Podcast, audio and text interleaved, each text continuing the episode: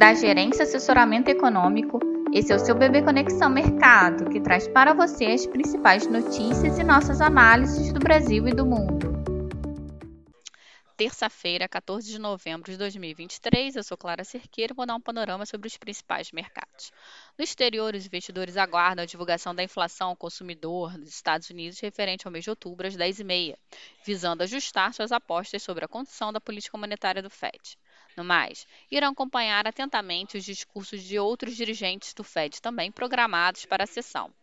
Jefferson, vice-presidente da instituição, que é votante neutro, Michael Barr, votante Doves, Loretta Mester, não votante Hawks, e Alston Gosby, votante Doves. Quanto ao CPI, Segundo a mediana da Bloomberg, a expectativa é de que haja uma desaceleração na variação mensal, saindo de 0,4% para 0,1%, impulsionada pela queda nos preços dos combustíveis. No entanto, para o núcleo, a perspectiva é de que venha 0,3%, mesmo valor do, do mês passado. No mais, a questão do shutdown é monitorada pelos investidores, que seguem de olho no impasse orçamentário que ameaça paralisar o governo a partir do próximo sábado, dia 18. Líderes republicanos na Câmara articulam financiamento até o começo de 2024. A preocupação com o cenário fiscal dos Estados Unidos foi reforçada pela decisão da agência Moody's, na última sexta-feira, de alterar para negativa a perspectiva de rating dos Estados Unidos.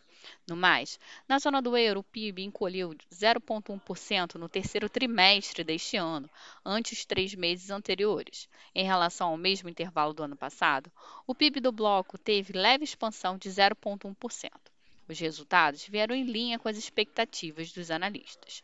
Na Alemanha, destaque fica para a divulgação do índice ZIL de expectativas econômicas, que subiu de menos 1,1 ponto entre outubro para 9,8 em novembro. O resultado superou de longe a expectativa dos analistas que previam 5 pontos. Assim, Caso se confirme a perspectiva de desaceleração do CPI americano, que tende a corroborar com a expectativa de que o Fed não precisará subir juros na próxima reunião de dezembro, esperamos uma sessão com dólar enfraquecido ante a maioria das moedas, taxa dos treasuries em queda e bolsas em alta.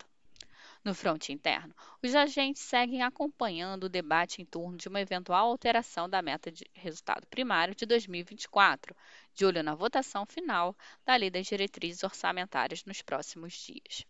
O presidente do Senado, Rodrigo Pacheco, ampliou o prazo para apresentação das emendas à LDO de 2024.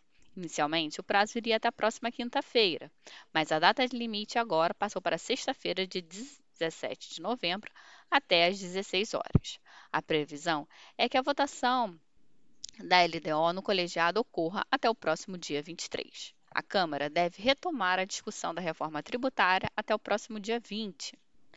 A expectativa do presidente do grupo de trabalho é que o texto esteja pronto para ser votado na última semana de novembro. Na agenda do dia, a pesquisa mensal de serviços de setembro será relevante para a avaliação do andamento da economia neste segundo semestre. Assim, alinhado ao humor global e no aguardo de novas informações sobre a questão fiscal, esperamos que o Ibovespa se valorize, o dólar se enfraqueça frente ao real e a curva de juros opere entre margens estreitas nos prazos curtos, enquanto os médios e longos podem devolver prêmios de risco, refletindo a queda do dólar e das taxas dos treasuries.